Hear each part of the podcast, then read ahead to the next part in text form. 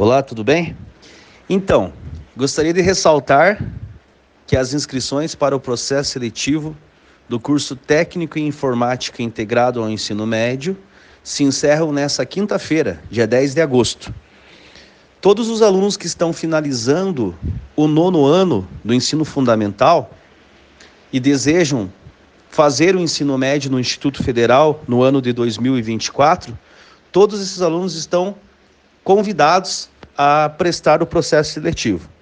São 40 vagas ofertadas e os 40 que entrarem no curso terão a oportunidade de estudar numa instituição de ensino público, gratuito e federal, né?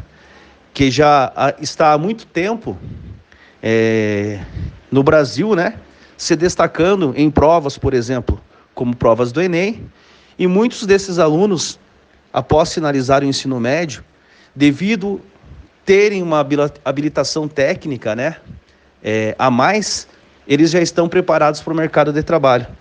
Portanto, é uma excelente oportunidade para os alunos que desejam estudar o ensino médio numa instituição gratuita, pública e federal, e que também desejam uma habilitação técnica em informática para poder já atuar no mercado de trabalho.